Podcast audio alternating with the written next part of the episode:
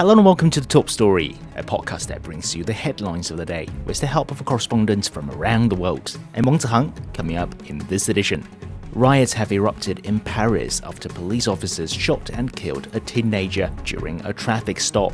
At least 12 people have been killed and more than 60 injured after a Russian missile strike in Kramatorsk in eastern Ukraine.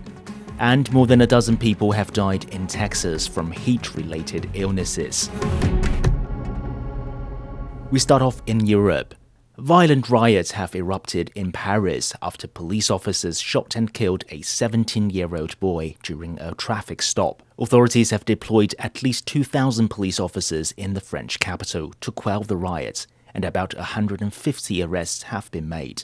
President Emmanuel Macron has called the shooting inexcusable and has also appealed for calm. Natalie Malhes reports. Violence erupted in several Paris neighborhoods following the death of 17 year old Nahel M. Angry crowds clashed with riot police in Nanterre, where the shooting took place on Tuesday. Videos on social media show protesters throwing projectiles at police patrols and fireworks exploding in the street, littered with burning barricades. This has been the response to what many believe was an unjustified show of deadly force during a routine traffic inspection. Prosecutors say Nahel failed to comply with the police instruction to stop the car he was driving. The police's account of the incident claimed the driver tried to hit the officers. The teenager's family intends to press charges. In the meantime, President Macron has called for calm. In a message of condolences, he's also appealed for swift justice and for the police to carry out their duties to serve and protect in what he's described an ethical framework. French football captain Kylian Mbappe has also shared his condolences with the family.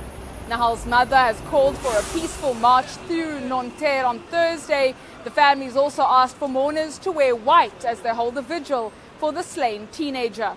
That was Natalie Malhes reporting. Still in Europe, a Russian missile has hit the eastern Ukrainian city of Kramatorsk, killing at least 12 people, including three children, and injuring more than 60 others. Ukraine says a restaurant was the target. Meanwhile, Moscow has reiterated that Russia attacks only target military installations and not civilian infrastructure. Dasha Chernyshova has more.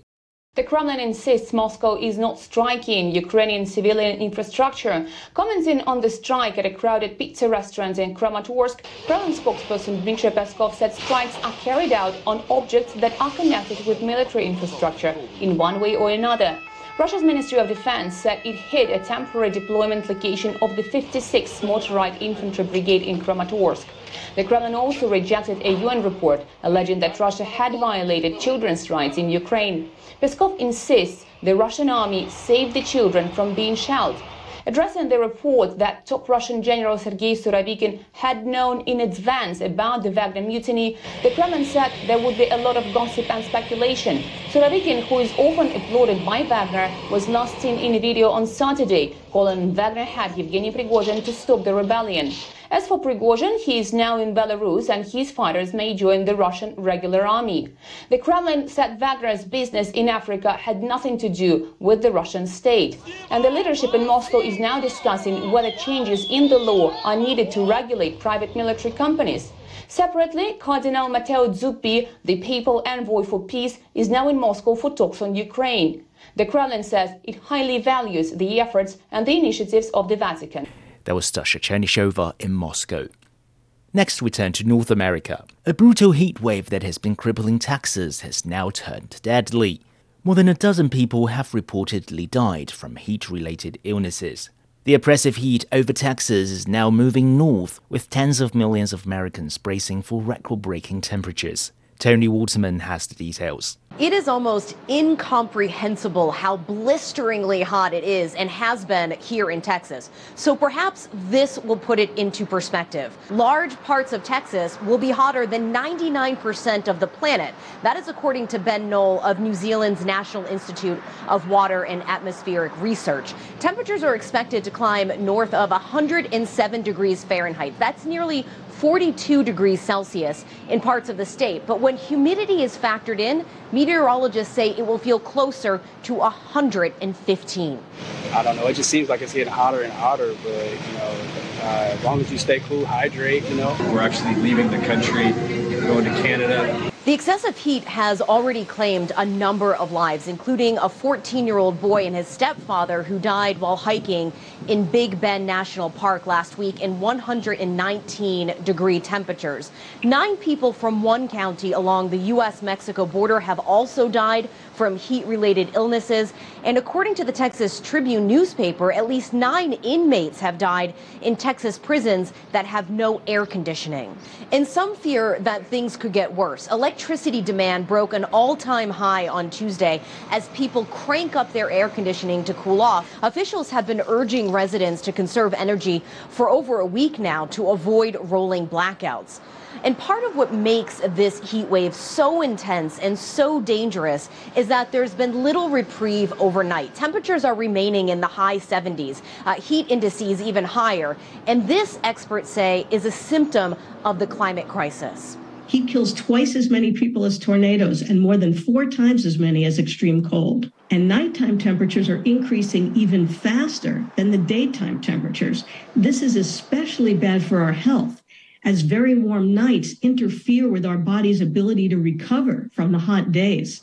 There are potentially 180 nighttime records that could be broken in the coming days as this oppressive heat wave spreads into parts of Louisiana, Arkansas, and Mississippi. As for us here in Texas, we'll be getting some respite over the weekend. Temperatures are forecast to drop just below 100 degrees Fahrenheit, so slightly cooler, but still a heck of a lot warmer than normal for this time of year. That was Tony Waterman reporting from Austin, Texas. Moving on to Asia. The three day Summer Davos Forum, organized by the World Economic Forum, has wrapped up in the northern Chinese city of Tianjin. Leaders of governments, businesses, and international organizations have had wide ranging discussions on the world economy. Guan Xin has more. Much of the dialogue focused on how we can identify solutions to shared challenges where the new frontiers for economic growth are and what role China will play in shaping the global economy. And generally speaking, there is the optimism about China's economic rebound from the pandemic, which is a major bright spot in the world economy. And many companies desire more investment opportunities in China. Another major area of focus is the green economy, and China is central to this dialogue, and its public policies are key to steering the transition to net zero emissions. And China's industrial sector produced products from solar panels to new energy vehicles, which are also vital to the global supply chain to tackle climate change. As participants pointed out, it would be impossible to decouple from or even de-risk with China. The foreign minister of Hungary says it is a suicide. In fact, many people voice firm resistance to attempts to divide the world into different camps. They agreed with Premier Li's message that the openness and cooperation are the only way forward. And for more on the key takeaways and the outcomes from the forum, I spoke to Saadia Zahidi, Managing Director of the World Economic Forum. Take a listen. First of all, the fact that China's economy has reopened was one of the very positive elements of what was discussed here. I think, of course, the numbers that have come out in terms of the first quarter's performance very positive as well, four and a half percent, surpassing expectations. There were some uh, discussions about what might be some of the challenges that are faced. Mm-hmm. Has consumer demand come back yeah. as fast as it was expected? Mm. But overall, I think we know that this is one of the largest drivers of global growth around the world. There's a huge amount of potential in the Chinese economy. I think the rest of the world is waiting for more engagement um, with China. There was World Economic Forum Managing Director Saadia Zahidi, ending that report by Guan Xin.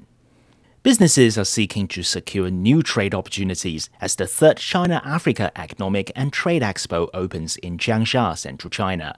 This year's event has attracted more than 1,500 enterprises and financial institutions from China and 53 African countries. Dai Kai has this report from Changsha. It's been quite a journey for the bilateral cooperation, especially in terms of uh, the economy and trade between China and Africa. We know that China remains to be Africa's largest trading partner for 14 straight years, and in the year of 2022, bilateral trade volume between China and Africa hit some 282 billion billion US dollars. That marks an 11% growth year on year. We can also expect the latest version of China Africa Economic and Trade Relations Report, which is supposed to sort out the progress achieved in the past and also takes a look at the future trends in terms of the bilateral collaboration. And there will also be various high profile events, uh, also business matchmaking sessions, as well as uh, various seminars during the event. That was Dai reporting.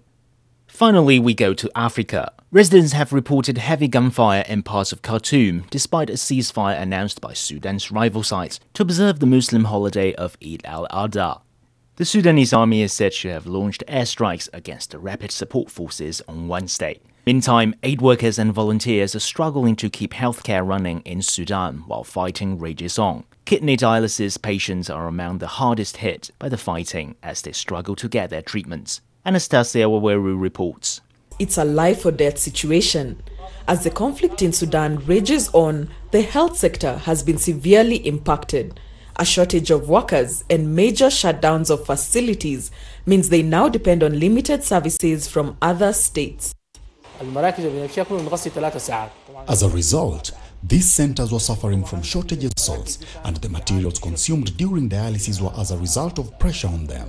So they would do dialysis for three or two hours. But here, thank God, we do dialysis for four hours. Thousands of patients were endangered in Khartoum, where a number of dialysis centers suspended their operations. They also faced acute shortages of treatments and dialysis materials. And even here in Port Sudan, proper care is not assured as pressure mounts on facilities. Doctors in dialysis centers warn of a crisis that may face kidney patients during the coming period due to the pressure on dialysis centers in the states where people fleeing the scourge of war in Khartoum and other Sudanese cities have sought refuge, which negatively affects the dialysis machines because of the continuous work and the addition of days to accommodate those on the waiting list of critical cases, in addition to the shortage of medicines for preserving the blood of those who do dialysis, which are taken for life. The United Nations reports that over 60 hospitals have been put out of service in conflict zones. And in spite of some medical aid, the situation still remains dire. That was Anastasia Waweru reporting. Before we go, here's a recap of today's top stories. People are rioting in Paris after police officers killed a teenager during a traffic stop on Tuesday. At least 12 people have been killed and more than 60 injured during a Russian missile strike in Kramatorsk in eastern Ukraine. And an extreme heat in Texas has killed more than a dozen people. That concludes this edition of The Top Story, a podcast that brings you world headlines every weekday. For more news in politics, business, sports, and culture, you can subscribe to the Beijing Hour, a one hour news magazine podcast. We welcome and appreciate all ratings and reviews. I'm Wang Ziheng. Thank you for listening.